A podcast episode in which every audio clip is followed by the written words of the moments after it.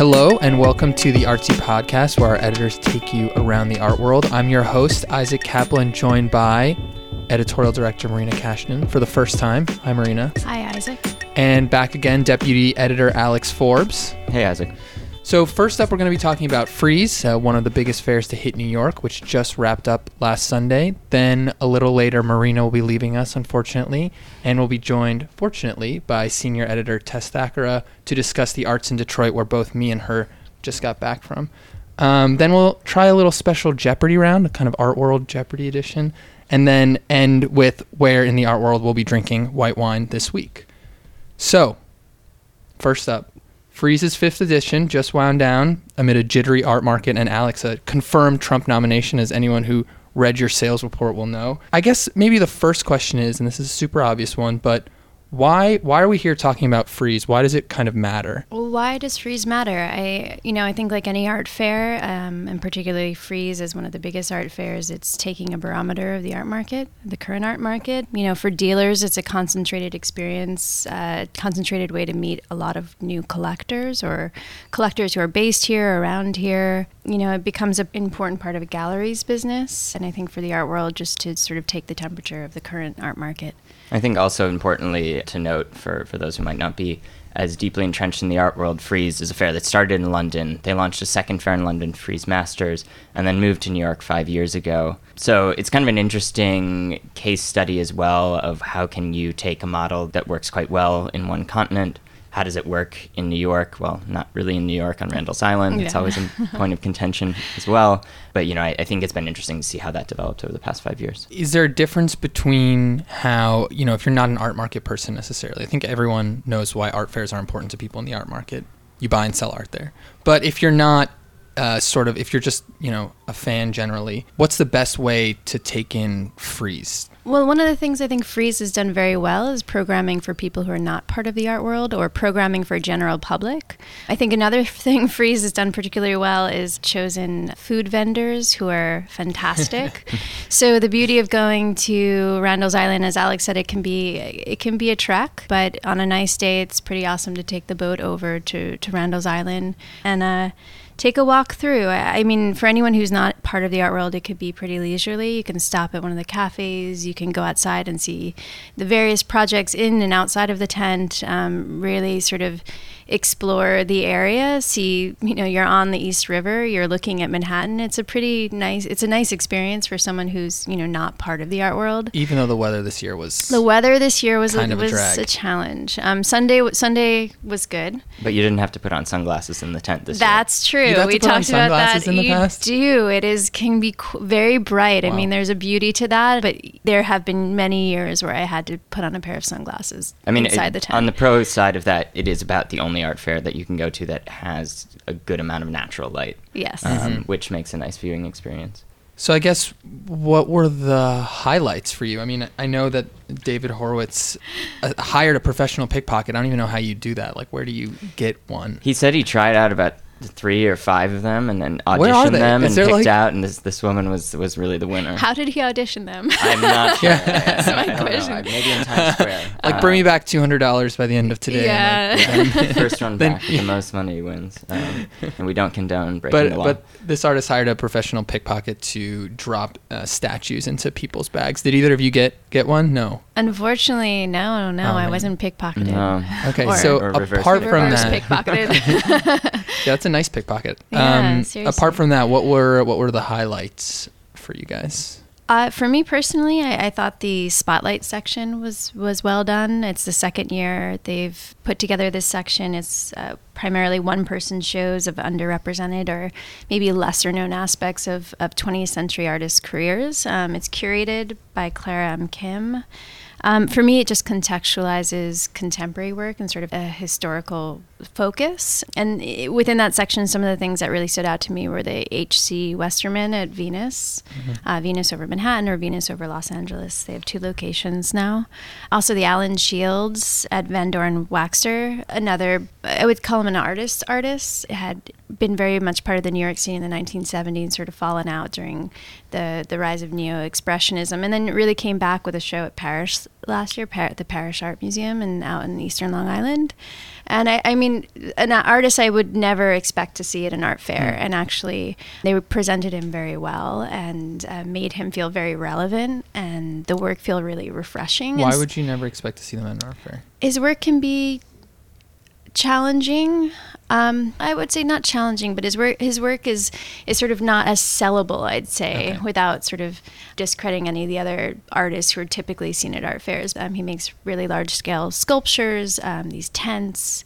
Um, there were sellable works there, sort of small scale watercolors, uh, really beautiful, vibrant. Um, It's always a good strategy. Bring something really Bring ambitious in something the middle of the ambitious booth, and, and then then- there's a nice work Totally. on paper that you can purchase. I mean, and you know, then there was also John Divola at Gallery Luisotti. There was Mary Kelly, Pippy Houldsworth, with which ended up going to the Pompidou, Right, right? yeah. And so you know, it, it's it was a it was a little bit more of a rigorous section. Um, then there were other major highlights. Like the the Kentridge at Marian Goodman was, That was awesome. It was like walking into one of his opera sets. Mm-hmm. Um, and I could probably go on, but Alex, I'm sure you had some some highlights as well. Well, I don't know. I think pulling from from what you were asking before, Isaac, about like how do you approach an art fair as somebody outside of kind of the art market. One of the things I thought was pretty fun um, was Sean Raspet's solo booth with Societe, uh, which is a gallery in Berlin, a kind of young gallery that's gotten a lot of attention recently for having a pretty ambitious and forward-thinking program.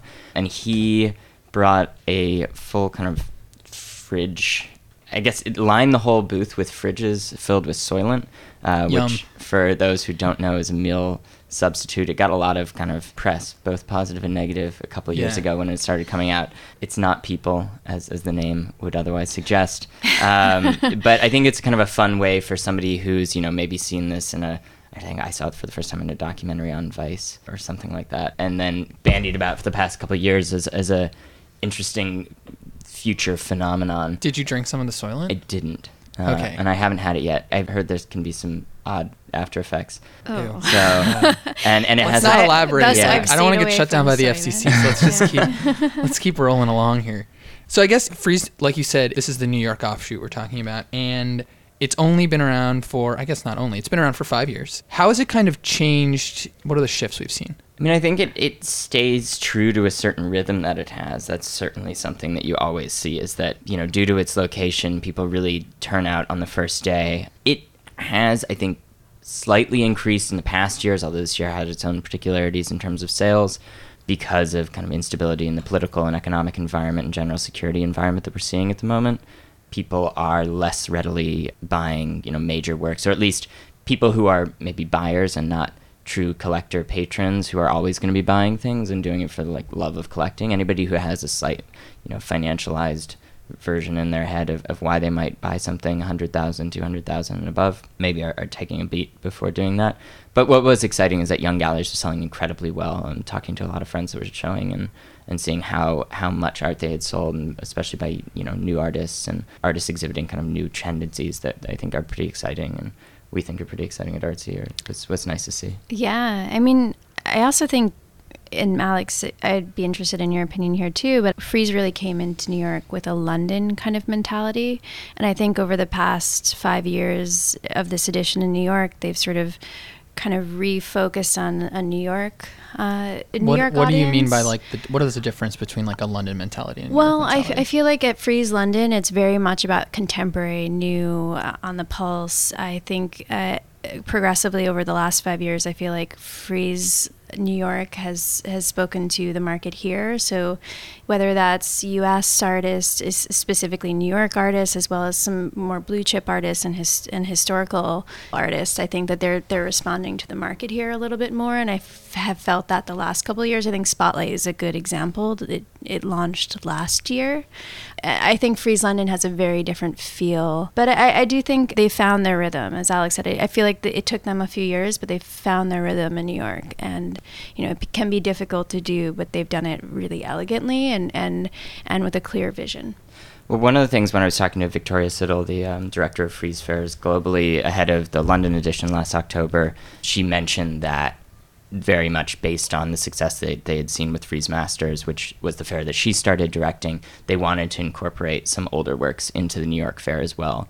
It happens during the auctions week, or at least right ahead of this year, the major New York auction week. So I think you have a lot of people in town that are, have some demand for those kind of works. I mean, we'll see how the auctions pan out. You know, it, this kind of London versus New York mentality thing is quite a contentious debate around Frieze. I do feel like it still has much more of kind of British polish. Mm-hmm. And, you know, when you look at something like the Armory Show, which is a little bit more rough around the edges and like much more just a sales mechanism and whatever. I mean, they're now reorienting to bring in some more curatorial uh, efforts there.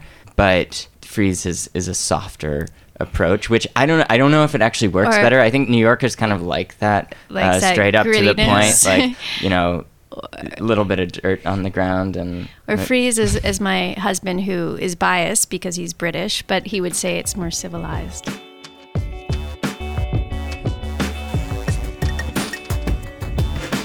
Well, all right. Now for something completely different, we're going to talk a little bit about Detroit. Marina, thanks so much for joining us. Thank you for having me. I All hope to right. be back again soon. You will be, I'm sure. okay. So now we've just said goodbye to Marina. We say hello to senior editor Tess Thackara. Hey, Tess. Hey, Isaac. Welcome back. We missed you for the first segment. oh, it's good that's to have very you back. nice. Thank you. So we both just got back from Detroit. I was there for a new museum initiative called Ideas City. Tess, you were, I think, just you know gallivanting around. I was just being a tourist. Just being a tourist, Checking okay. out the art, but also the moto history a little bit. Oh, did you go to Moto, the did you- that- Mo- Mo- Motor, Motor City Motor City? Moto? are, you- are you a driving Uh, enthusiast Did you go to the Automobile Motown History, Museum? I think is what I was trying to say.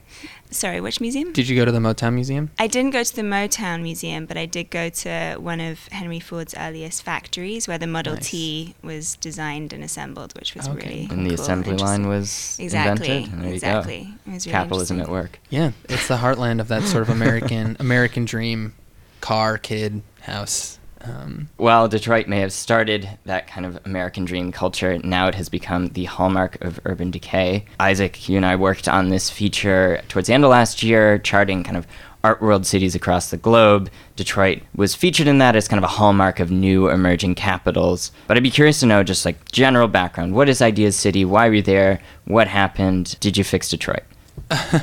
No, that wasn't really the goal. So basically, Idea City is this new museum initiative. It's existed for a few years. This year, the organizers kind of decided to take a very different tact, where in the past it had kind of been a glorified conference. They were sort of now thinking about ways in which to kind of create something maybe more meaningful and more genuine and more not immersive but collaborative i think is the correct word so it involved some 40 fellows which were people you know artists urban planners designers historians all sorts of different people from across the globe the united states and detroit divided up evenly into thirds and they slept in these pods in this vacant hospital complex called Herman Kiefer in the Virginia Park neighborhood. It was shuttered a few years ago, but it has like a very long, illustrious history in the city. Uh, first as a tuberculosis ward, then you know everyone remembers it as the place where they went to get their driver's license or their birth certificate or their death certificate or official documents, and then it was closed down.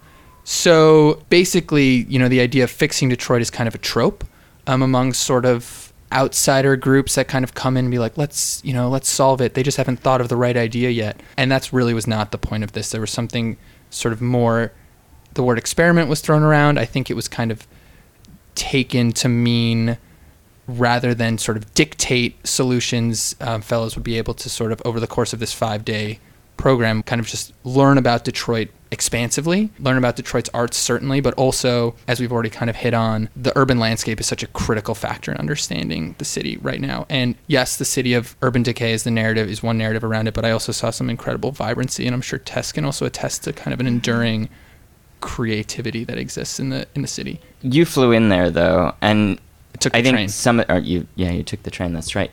I think some of these initiatives can kind of get knocked for being parachute in people to solve problems or or look at even problems that they don't personally experience. It was that your experience there, or did they have a different approach? They had a very different approach. I mean, I think that there's still critici- criticisms to be made, and a lot of, and there was a lot of self-criticism during the whole thing. But I think that that, you know, already right there is one of the first differences. You have sort of a foundational desire to be self-critical, and basically, you know, taking a third of the fellows and making sure that they were from Detroit, And then when the groups were kind of divided up so that people could think of ideas, making sure at least one Detroiter was in each group kind of anchored everyone in a real way. You know, you, people would just call you out on saying sort of dumb stuff. There was like a real intensity and desire for dialogue. I also think the Detroiters, you know, not to speak for them, but they also saw parts of their city that, may, that maybe they'd never seen before. I mean, I think that there's this emphasis to sort of think of Detroiters as like, or like anyone from any place, if they've lived there, as like an all-knowing holy grail of like knowledge about that place. But of course, you know, like you asked me about places in New York, I may not know about it, you know, just because I'm from here. It's just not my experience. So I think there was like a back and forth there, which is so rare for an outside group or an outside organization, something like the New Museum, to kind of even teach Detroiters or like help the dialogue within Detroit.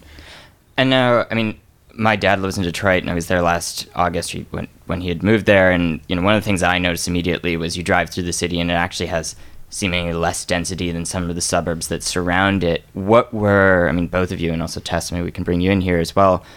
What, what were some of the kind of key things that you noticed being there?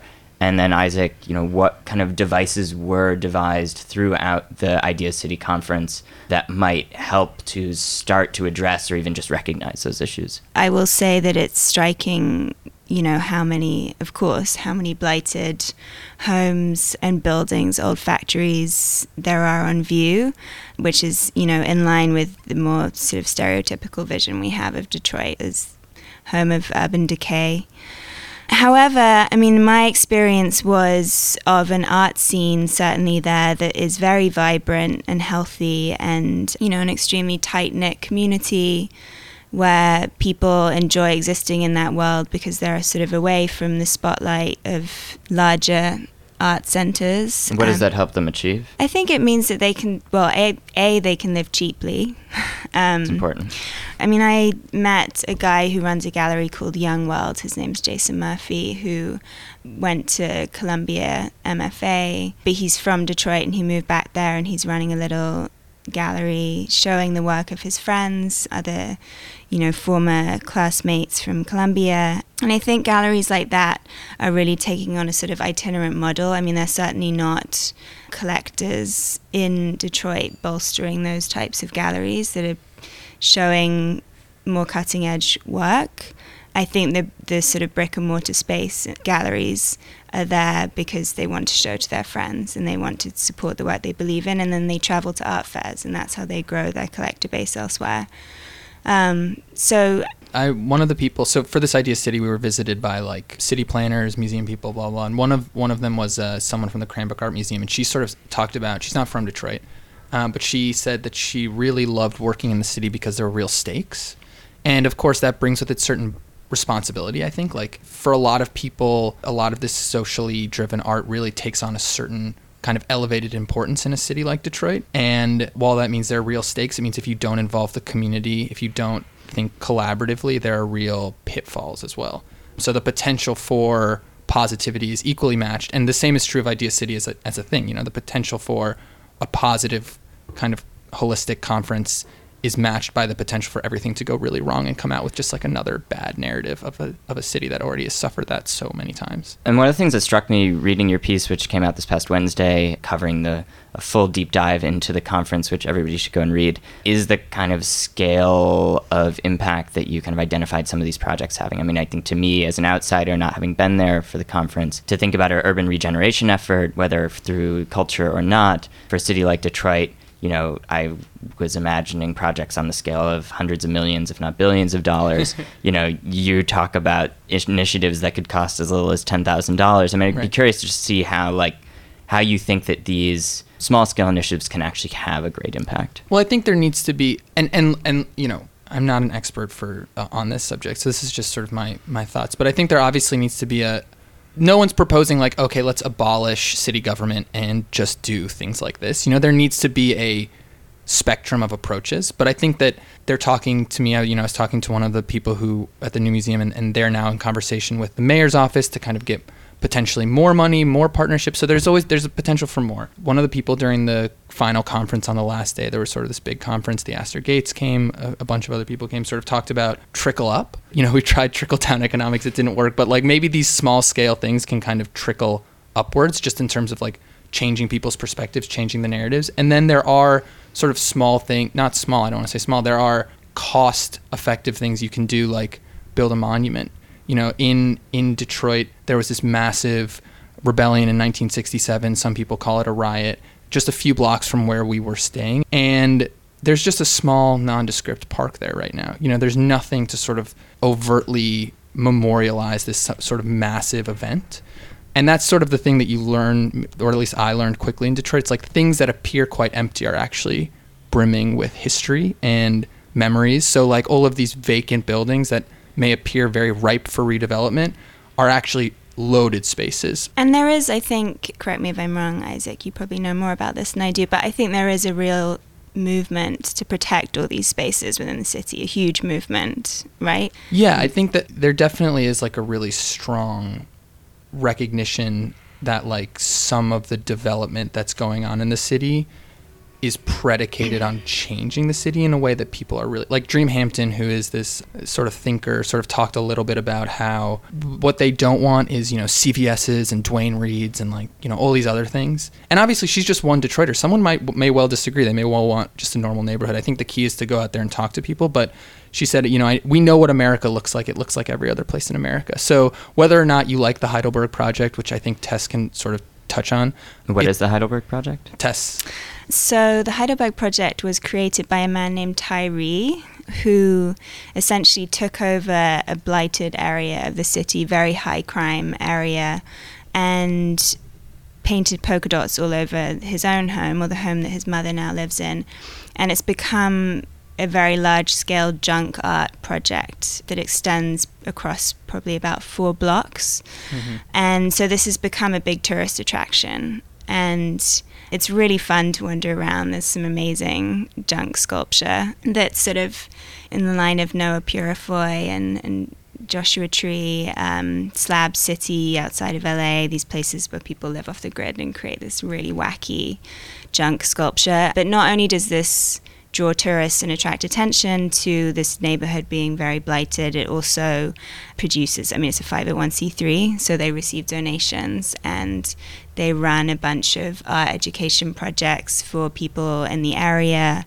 Um, it's been pretty contentious. I mean, people in the surrounding neighborhoods have reacted not always positively. I know that there's been some arson. The government has at least one time tried to bulldoze it. And I mean, one of the things you mentioned about this that I found was pretty interesting in your piece, Isaac, is that it creates several million dollars every year of mm-hmm. kind of concrete economic benefit to the city. They did a mm-hmm. certain survey to generate that. As one leaving question around this conference, what's the scalable model of it? I mean, is that is it like you said a methodology that they're leaving there for people? Is it this kind of activation and pulling back of a feeling of disenfranchisement among the community?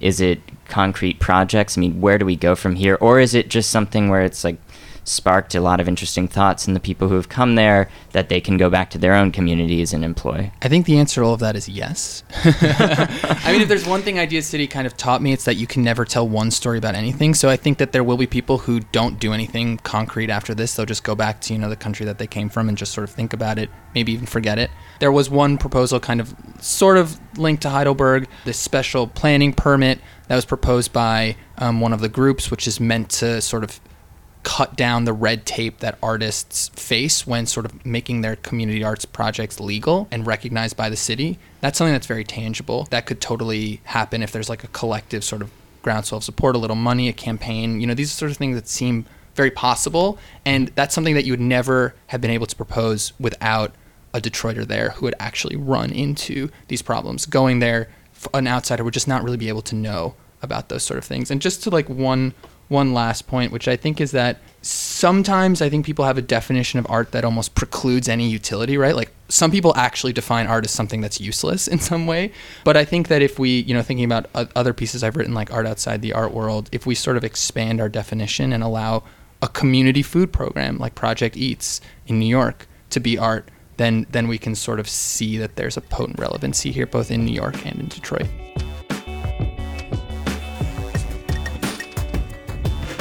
So before our white wine art world segment, we're bringing you a lightning round of Jeopardy inspired by the new LA museum, the Broad, which recently got an appearance on the game show a few weeks ago. So are contestants ready? I'm really nervous. Can I just express that? Yes. And, and I please ask you to just quietly say buzz when you get the answer. Don't yell it or scare anyone. All right. We're good. I can tell by the look on Alex's face. He's ready. He's, he's a contender. Okay. So we're just going to go in order 200. This artist, known 200? 200 points. Oh my god, sorry. I thought you were going to ask me 200 questions. no. Oh, no. She's never just played went Jeopardy into before. full panic mode. go I well. actually haven't. I'm British. Does that excuse me? So this artist, known primarily for his massive abstract paintings and collages, was recently selected to represent the United States. at the- Buzz. Who is Mark Bradford? All right, Alex, with the get. I need that one. Am I allowed to Okay, swear? 400. No. Yes, this is, listen, this is raw. This is competition. 400. This artist statue showing a miniature sized Adolf Hitler was the top lot at Christie's Bound to Fail Buzz. auction. Alex. Who is Maurizio Cattelan? Okay. This is getting unfair. Okay, 600. Speaking of Cattelan, his work at Frieze, which features a live donkey, made waves this year. When it was originally exhibited at this gallery, it caused it to be shut down. Oh, I thought the answer was going to be the gold toilet, and I had I would have. Oh, sorry. won. We should have. Alex looks like he's on the brink of buzzing, but he's not sure. Okay, it is the Not sure. Daniel Newburg Gallery. Where is that gallery? I think it's in um, was New, in New York. York. New York. Okay. Um, but it's no no longer with us from many years ago. Yes, that was the final exhibition that they had there. 800.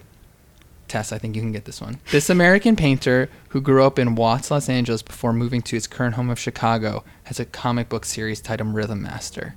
Kerry James Marshall. Okay, you didn't buzz, but I'll allow it Or because you're phrase behind. your question, your Sure. answer in the form of a question. Yeah. You're just breaking all the rules. It's all right. I'm British we have a li- invasion of Jeopardy. We have an unexper- inexperienced guest here. Okay, a thousand. This is for all the marbles. The SF MoMA will open to the public on the 14th. It has 145,000 square feet of exhibition space, making it the largest modern and contemporary museum in the U.S. The second largest by those criteria is the MoMA. What is the third largest modern and contemporary museum by exhibition space in the United Hmm. States? And I'll give you a hint. It's in a part of the country that you would probably not think. Can I take a guess? Yes. What is Crystal Bridges? No, but that is a good Ah. guess. Just, I'm Tess? just going obscure part of the country. Um, You're you're close. When you hear it, you'll be like, all right, that was I'm just going to guess. Uh, what is Philadelphia Art Museum? no. It is the Modern Art Museum of Fort Worth, and it has 53,000 square feet. All rodeo themed. Okay, well, thanks for our contestants. Tess, you lost quite badly. Um, I did learn the format by the last question, though. Yeah, So next time, yeah, next you're going to be I'll in it to win it. to go. Yeah. um, so, where in the art world are you guys going to be drinking white wine this week? Tess. Hopefully at the Brooklyn Navy Yard, where Creative Time is putting on their project with Duke Riley, the artist Duke Riley, called Fly By Night, in which he has trained a bunch of pigeons. A bunch? What's the collective I, term for I'm it? going to allow a bunch. Um, a bunch is okay. Has trained, Flock. well, hasn't A re- flock, yeah, that's a probably right. flock. He hasn't really trained them so much as attached lights to their feet, um, and he will release them and they'll fly around, and it will create a beautiful, hopefully, a beautiful light show. Do you have a ticket? But? I'm on the wait list, so oh, you're on the wait list. Yeah. Okay. We'll, we'll get you. We'll put in a good you word. there, yeah. Okay. Alex? I am going down to DC this weekend. Classic. Um, You're always traveling. This is this, segment this is, basically like, where's this is a Alex family trip. traveling I'm gonna to? go see my cousins that I haven't seen in a long time. I want to go check out the Hirshhorn Museum. Uh, Melissa Chiu took it over a couple years ago now, and there's been a lot of chatter about you know she's brought in a lot of new donors and up the program, bringing in some new curatorial efforts as well. So I'm excited to see what they've been up to and, and see the see what's Mark Bradford is doing something there too, isn't he? Isn't he creating a wool-sized mural? He hasn't done it yet, but that'll be coming up in November, I believe. can always trust you to know what's what's going on, what's coming up. So the the thing that I'm going to be seeing this week is uh, Cameron Rowland at Artist Space, which I have to like really shamefully admit I've been scolded for this. I've never been there, so it's like three blocks away from here. So I'm going to actually just wander over for lunch one day this week. And Cameron Rowland is sort of this very political, very conceptual artist. I described the show, but I'm I actually am like it seems very hard to describe, and Tess will back me up on that. Do you think it'll, you'll make it longer than the dance performance you went to? Oh yeah, yeah. I walked out of a conceptual dance performance this weekend. I mean, I walked in and I was like, "How long is this show gonna be?" And he was like, four hours." And I was like, "I am not. Are you serving dinner? Like, I don't. What am I supposed to?" it was six o'clock on a Friday. I was starving, but I will make. I, I promise I'll make it longer than that.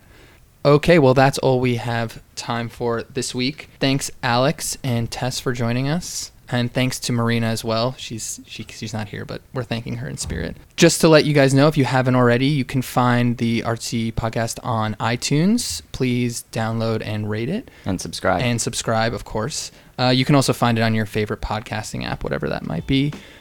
Just want to also thank our producer, Joe Sykes. We got additional production help from Abigail Kane, and our intro music is by Broke for Free. See you guys next time.